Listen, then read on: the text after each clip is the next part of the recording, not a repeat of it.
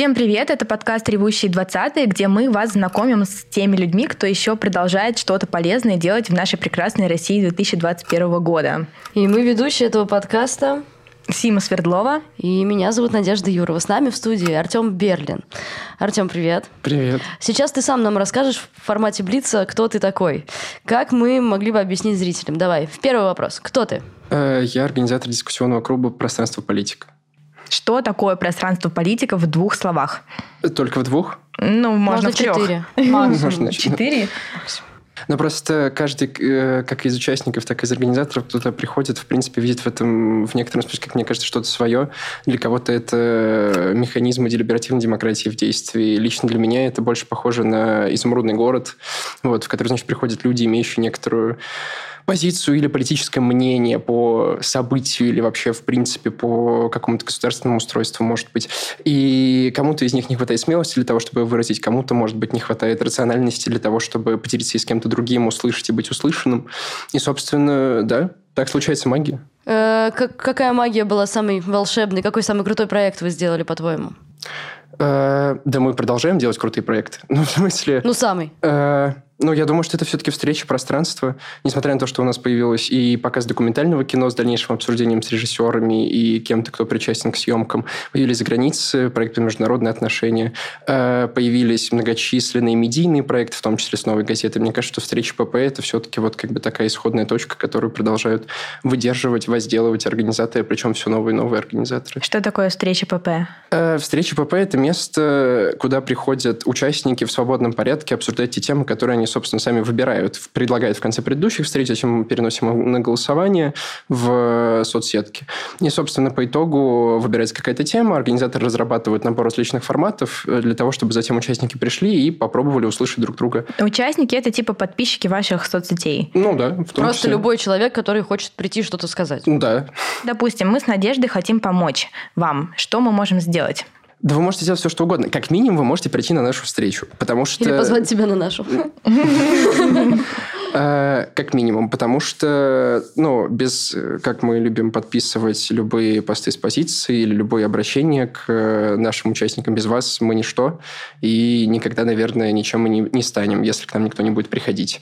Вот, поэтому как минимум прийти на встречу. Э, может быть, вы захотите быть каким-то образом сопричастны, то есть, например, все что угодно, начиная от помощи организаторам и заканчивая, например, ведением своей колонки. У нас такая практика тоже была на самом старте проекта, когда ребята выбирали какую-то тему, и в соответствии с ней ввели там э, систематически какую-то колонку, там, например, посвященную языку, э, политике, да, и так далее.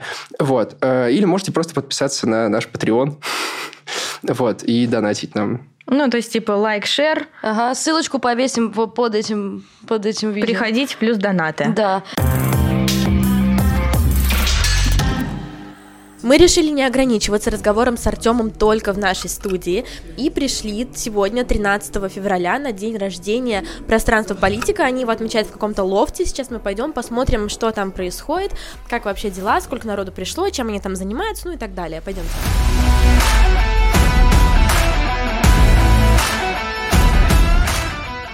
Прямо сейчас происходит дискуссия. А, люди разделились на несколько столов. Происходит дискуссия на тему, почему а, нам важно дискутировать на разные темы и почему у нас не происходит организованной публичной дискуссии в а, стране. Мы проект про политическую дискуссию, про, про дискуссию вообще, про дискуссию среди молодежи.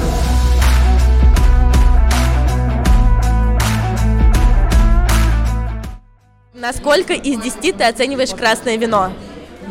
А я еще не выпил, я же организатор. Вообще ничего не выпил? Пока нет. Это очень печально. Я, я скучный и занудный человек. Да, я вот буквально сейчас собирался пойти выпить, и вот именно в этот момент поймали, так что мы можем снять буквально через 5 минут. Как ты Когда пьешь? я выпью, да.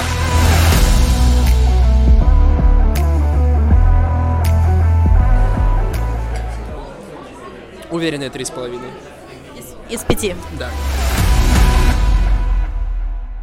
Всем привет! Мы уже побывали на не очень формальном мероприятии «Пространство политика», а сейчас пришли на их более регулярный формат встреч. А, тема сегодняшней встречи – это горизонтальные формы управления. Э, давайте пойдем посмотрим, о чем ребята будут говорить и как это все будет происходить.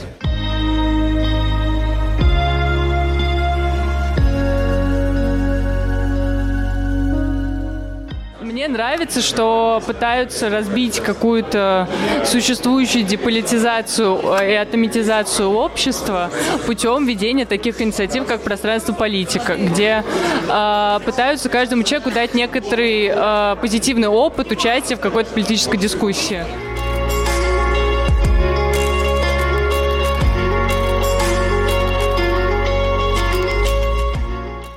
Я пришла, потому что меня очень тема заинтересовала. На самом деле мы не договаривались, и ни для чего я тут не нужна, но просто мне захотелось послушать тогда тему горизонтальных организаций, потому что я сейчас, сейчас как раз об этом очень много думаю, думаю о каких-то создании таких вот организаций э, по России федерального масштаба для того, чтобы все-таки э, развивать э, наше гражданское общество.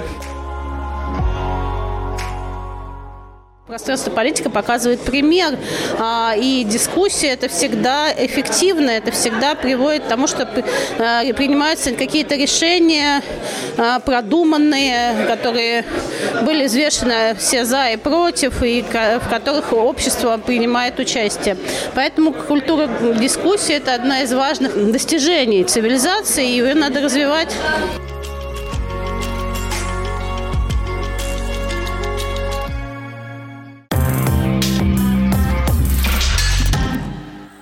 Артем, такой вопрос в лоб. Зачем нужна политология в стране, где нет политики. Вот на секундочку, мы вчера с Надеждой занимались а, политикой. Мы были на, значит, в центре Москвы, а, у нас была пробежка по вечерней Москве, мы бегали, значит, за ОМОНовцами, кто-то за, за ОМОНовцами, которые бегали за протестующими, кто-то от, а, кто-то был зажат в переулках. Свободу, политика!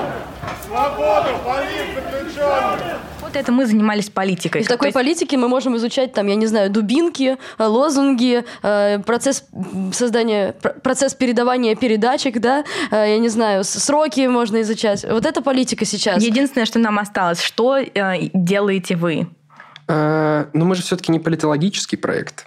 В этом смысле, опять же, кстати, здесь звездочку и нужно повесить. В общем, после каждого ответа, который я выдаю э, о том, что происходит с проектом, мнение Артема Берлина может не совпадать с мнением организаторов и мнением всего проекта вообще. Повесим. Потому что мы... Да, это так иронично скорее. Потому что э, как бы одна из проблем, которые у нас тоже есть, это некоторый поиск консенсуса. И это, собственно, проблемное место, которое видит ряд организаторов, причем как внутри на стадии подготовки, так и уже вовне в смысле позитивных функций этого проекта. То есть э, собираются люди, начиная от коммунистов, причем таких э, ценящих Советский Союз, которые наши с вами ровесники, да, и заканчивая, собственно, адептами либертарианской партии. И они пытаются поговорить о том, например, каким образом правильно э, выстраивать, опять же, э, вопросы экологической политики. И, собственно, вот здесь начинает происходить магия, потому что, несмотря на некоторые, ну, несмотря на там недюжий политический спектр, который занимают все, возможно, наши участники, это еще не считайте, не считая политичных, э, в целом есть некоторая попытка для того, чтобы там почувствовать хотя бы умозрительно то, как можно действовать сонаправленно. То есть, что можно делать такого, что, в принципе, было бы и позитивно, да, вот та самая позитивная повестка, которой никак никому не хватает, и уже базово на уровне мискоммуникации, поскольку, ну, и сейчас сейчас особенно как бы заметна довольно сильная поляризация, и более того, эта часть, там, как мне кажется, как мне кажется, политических технологий, начиная с 2004 года, когда активно используют конспирологические теории, и люди э, как бы, ну, базово делятся на своих и чужих, причем как друг для друга, так и для тех, кого они не знают. Э, в этом смысле проект пространства просто предлагает людям, которые, возможно, имеют некоторые неправильные представления или конструируют, да, себе вот этих вот, значит, людоедских либертарианцев или совершенно ничего не понимающих понимающих адептов э, Советского Союза собраться вместе и поговорить о чем-то, что может быть позитивным, что может принести в некотором смысле общее благо. Все равно слушаю тебя и создается впечатление, что, да и как, в принципе, у меня было такое мнение, что политологи, политологи, они немножко как кинокритики, знаешь. Э, вот они кино не снимают, но очень много о нем говорят, и такие вот немножко отстраненные, безответственные болтуны. Вот я не хочу ни в коем случае обидеть, но хочу понять. Ваш проект – это все-таки просто комментирование политики? Это попытка изучения политики? Или это все-таки политическое высказывание? Проекты даже на самом деле не про политологов. То есть участники, которые приходят, это не студенты э, образовательной программы политологии, там, не знаю, в высшей школе экономики, МГИМО. Ну, то, чем они занимаются, можно назвать так? Да более того, нет. То есть у нас есть, как бы так получилось, что диаспора политологов в организаторах достаточно большая, но невзирая на это, э, участники, которые туда приходят, они действительно ранжируются от э, правильно получающих там образование политологов, дальше журналистов, экологов, философов, и вот, собственно, в какой-то момент это доходит уже, там, не знаю, до безработных, довольного прекариата, вот, и, или даже до э, людей уже зрелых, людей в возрасте, вот, которые... Не, ну, суть, суть же слова политолог в том, что политологом себя может подписать фактически кто угодно. То есть, как бы, если ты пишешь постики в Facebook про политику, ты вот как бы политолог. Или тебя зовут комментировать что-то куда-то на каком-нибудь канале, ты несешь что-нибудь и титруют тебя политологом. Да. Не, не, не титруйте, пожалуйста, никого никогда политолог. И, собственно, да, поэтому мы никого никогда так не титруем, сами не позиционируем себя как политологический или как политический проект. Пространство это... политика. Не политический проект. Это, это, самое, это самое интересное, потому что мы очень долго пытались... Вы простите, если вас перебил. Мы очень долго пытались договориться о каких-то базовых ценностях. А как можно договориться о ценностях, если вы пытаетесь быть инклюзивными для всевозможных ценностей и для всевозможных как бы, э, конструкций этих ценностей, носителями которых является каждый из участников? И в итоге мы выработали какие-то базовые как бы там рэперные точки, да, на которые опираемся и которые, возможно, на, через которые нас можно идентифицировать. Это свобода мысли слова, например. Другое более замечательные, которые вызывают э, безумное количество кривотолков, перевираний и, и, и как бы слово, которое мы придумали мы сами, это надо диалогичность. Вот. И это в некотором смысле обозначение не аполитичности, не бесполитичности, не вне политичности, а осознание того, что мы как проект предлагаем, опять же, площадку для кого угодно. У меня, знаешь, есть э, какой вопрос. Я помню летом, еще до всяких событий в Беларуси, в такое э, время, когда ковид уже немного всем поднадоел, там какой-то какой такой типа конец первой волны, у нас, значит, главным нашим врагом стало мужское государство с вот этими всякими, значит, травлей, угу. с Поздняковыми. И в какой-то момент а, у нас была идея стрима про мужское государство, и был такой, ну, типа, вопрос а, for a discussion, типа, стоит ли приглашать сторону мужского государства. И в итоге там была такая мысль, что, возможно, как бы есть какие-то люди, которым не стоит давать платформу для высказываний.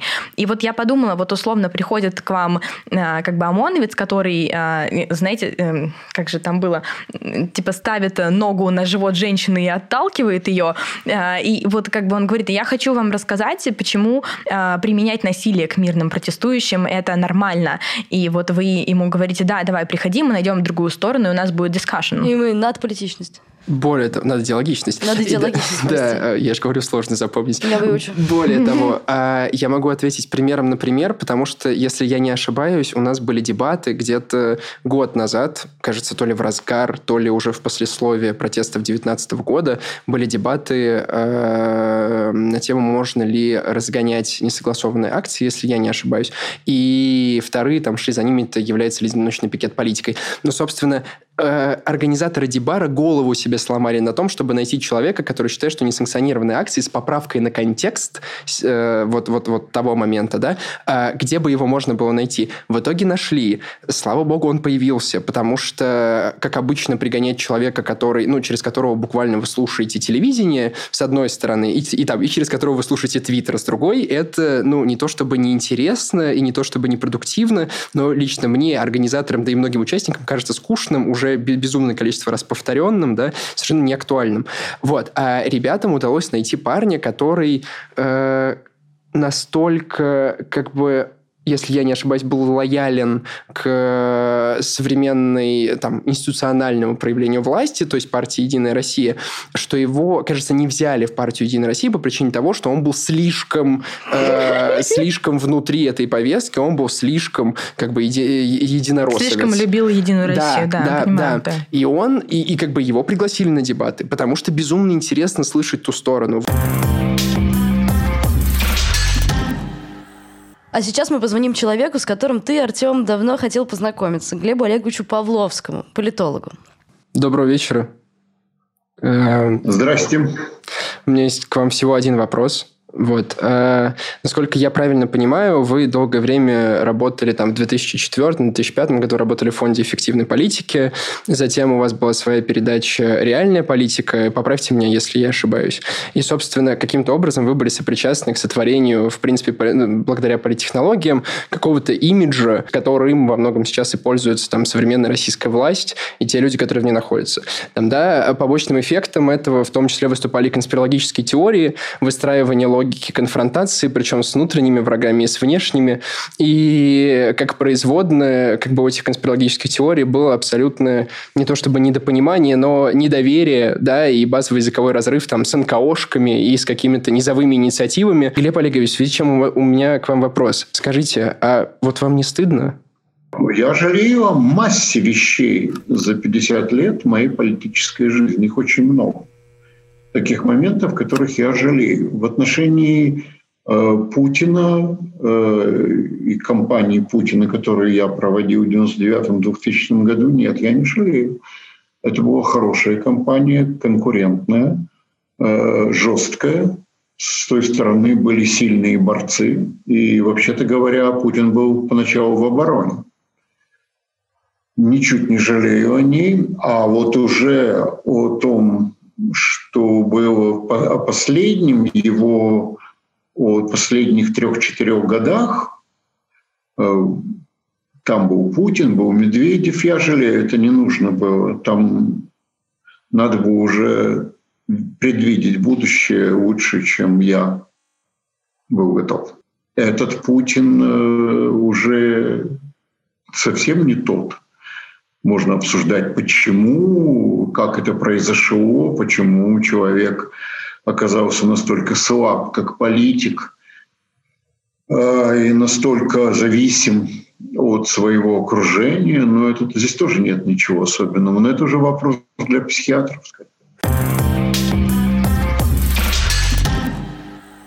Артем, у нас в подкасте есть одна такая маленькая, уютная, душевная часть.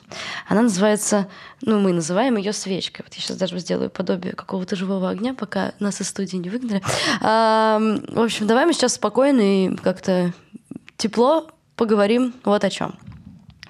Серафима, как дела? А, у меня есть цитата. Я ее вспомнила вчера э, ночью во время пробежки по Москве. Вчера это, если что, 2 февраля, э, день э, суда над Алексеем Навальным. И цитата такая. «Вот так мы и живем, и так мы и умрем, удобрив эту гору собой, став ее углем». Это цитата из песни Оксимирона.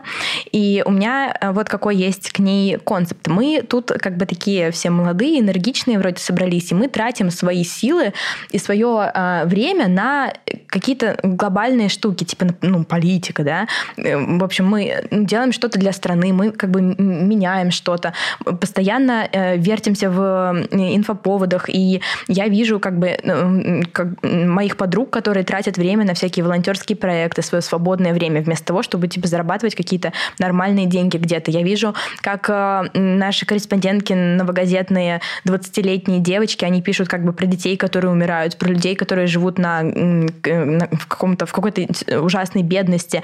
И, в общем, мы существуем в каком-то трэше постоянно, и есть ощущение, что мы, э, как бы сделав этот выбор, что мы тратим на это все свое, свои силы, свою молодость и свое время, что мы начинаем наше как бы умирание в 20 лет.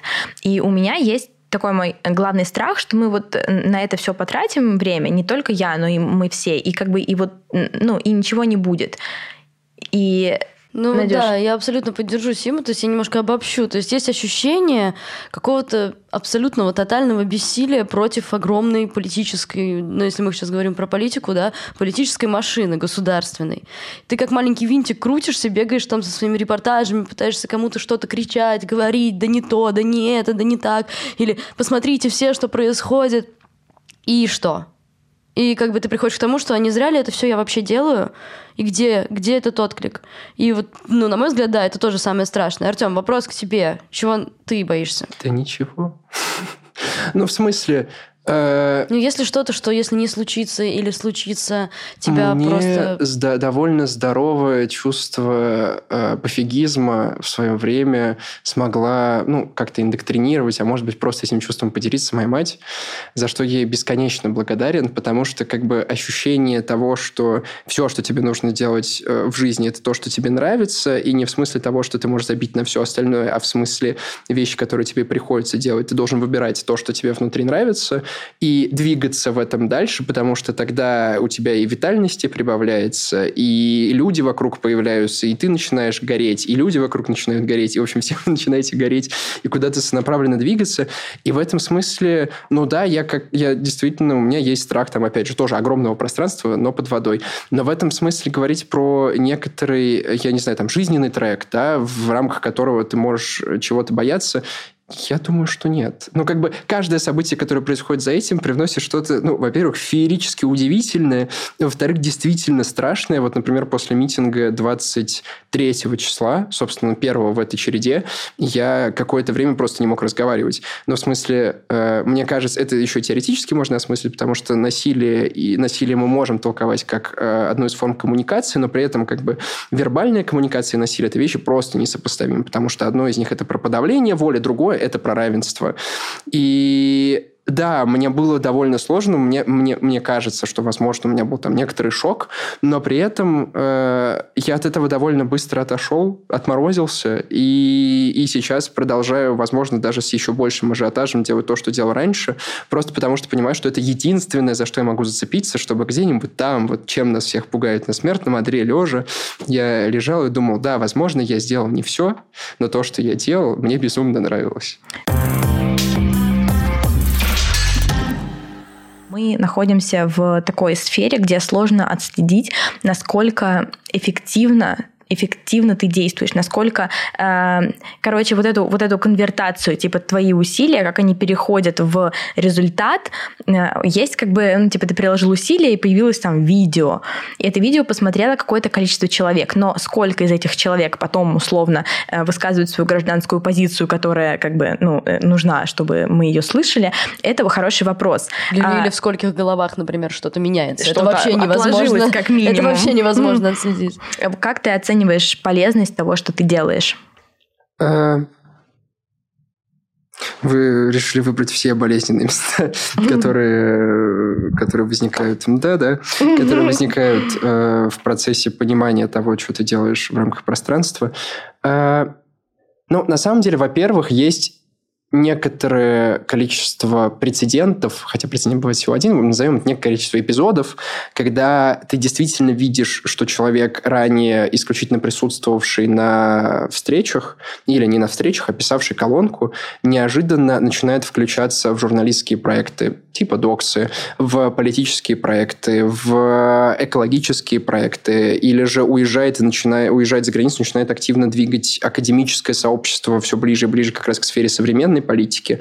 Да, и тогда ты понимаешь, что, наверное, это действительно значимо. Но при этом таких случаев действительно немного. То есть мы не штампуем ломов, э, и как бы кто мы такие, чтобы их штамповать.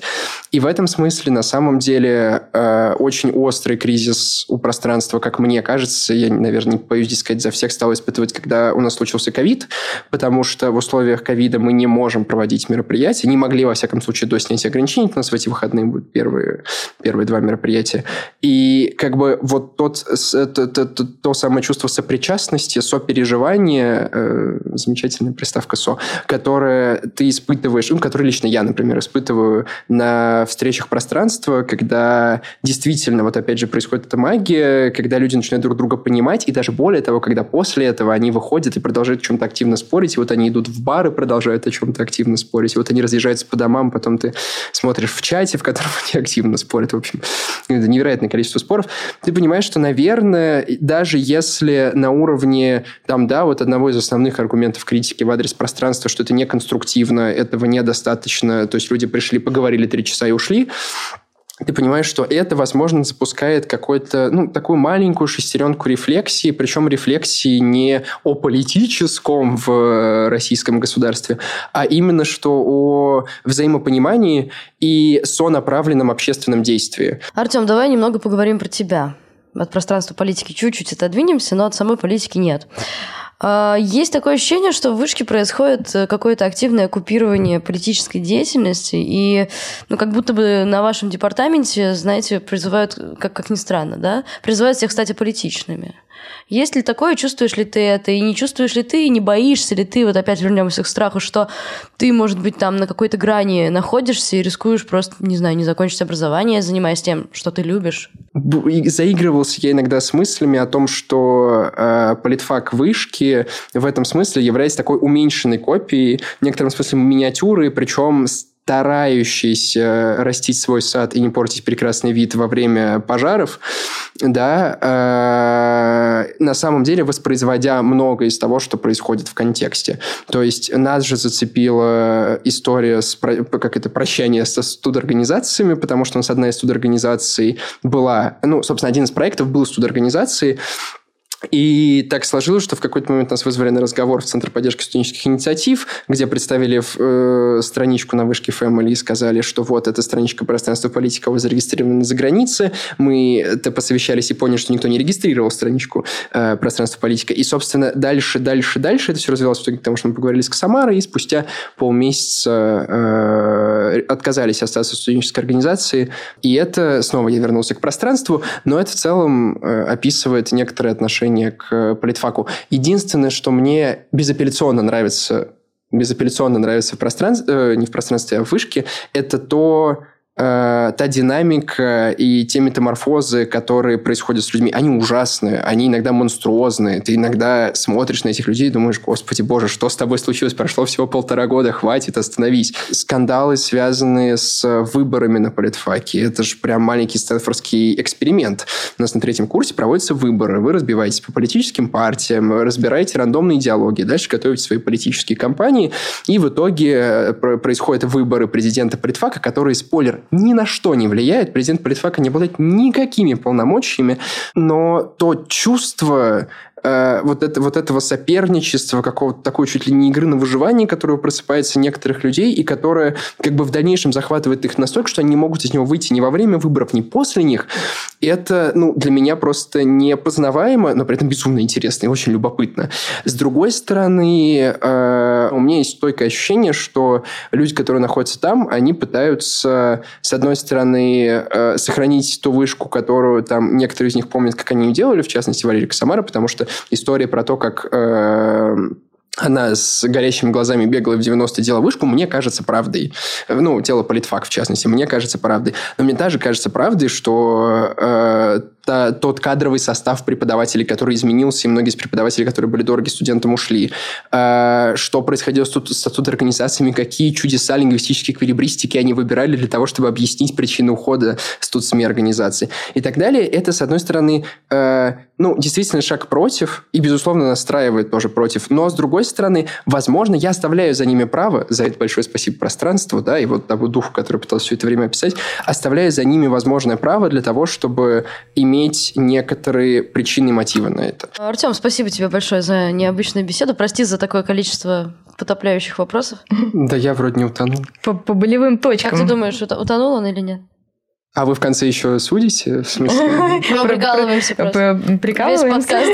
Да, я думаю, это ко мне очень а, серьезный вопрос. серьезный вопрос, да. Как ты думаешь, ты утонул или нет? Он сказал нет. Нет. Ну и славно. Кто мы, в конце концов? Надя и Сима с вами был, были. Были. Ревущие 20-е. Да, Ревущие 20-е. Видео-подкаст, первый видео-подкаст «Новой газеты». Поэтому скажу обязательно, что вы можете нас слушать на всех платформах для подкастов. Сейчас, например, мы, возможно, мы звучим у вас в ушах на Кастбоксе, SoundCloud, ВКонтакте, Яндекс Музыки, Apple подкастах, Google подкастах, ну и, конечно же, на Ютубе. И не только слушать, но и смотреть.